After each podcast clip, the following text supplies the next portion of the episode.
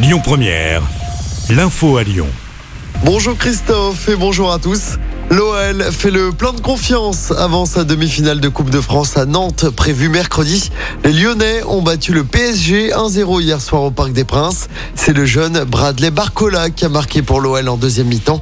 On écoute Laurent Blanc, le coach lyonnais. On a une semaine importante, on n'a rien fait. On a gagné un match, un beau match à Paris, ce que j'avais dit aux joueurs. Essayer d'avoir cette ambition de, gagner, de, vouloir gagner ce match à Paris, parce que c'est un match extraordinaire à jouer. Il faut surtout pas avoir peur de jouer ici, parce que c'est un régal de jouer ici. Et, et voilà, ils l'ont fait, donc euh, voilà. C'est bien, c'est bien. Ça va nous amener un petit peu de confiance, on en avait besoin. Aujourd'hui, tout le monde a été très bon et les jeunes aussi. Euh, je dis souvent que les jeunes font des erreurs, c'est la vérité. C'est pas, c'est pas un plaisir, c'est pour moi, c'est pas un plaisir. C'est de leur dire la vérité. Pour qu'ils progressent, les jeunes, il faut leur dire la vérité. Parce que je suis pas sûr que les gens qui sont autour des jeunes ne leur disent toujours la vérité. Et avec cette victoire de prestige à Paris hier, l'OL est 9 du classement à 8 points des places européennes.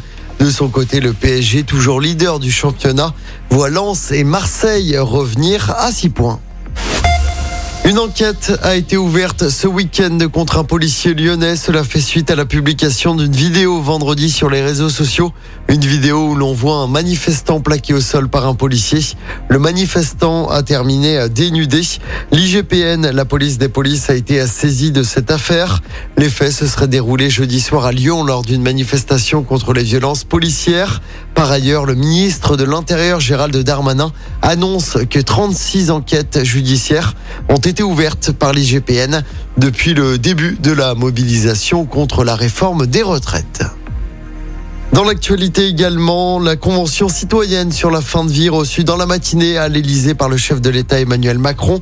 Après des mois de débat, les 184 Français tirés au sort plaident pour une aide active à mourir avec certaines conditions.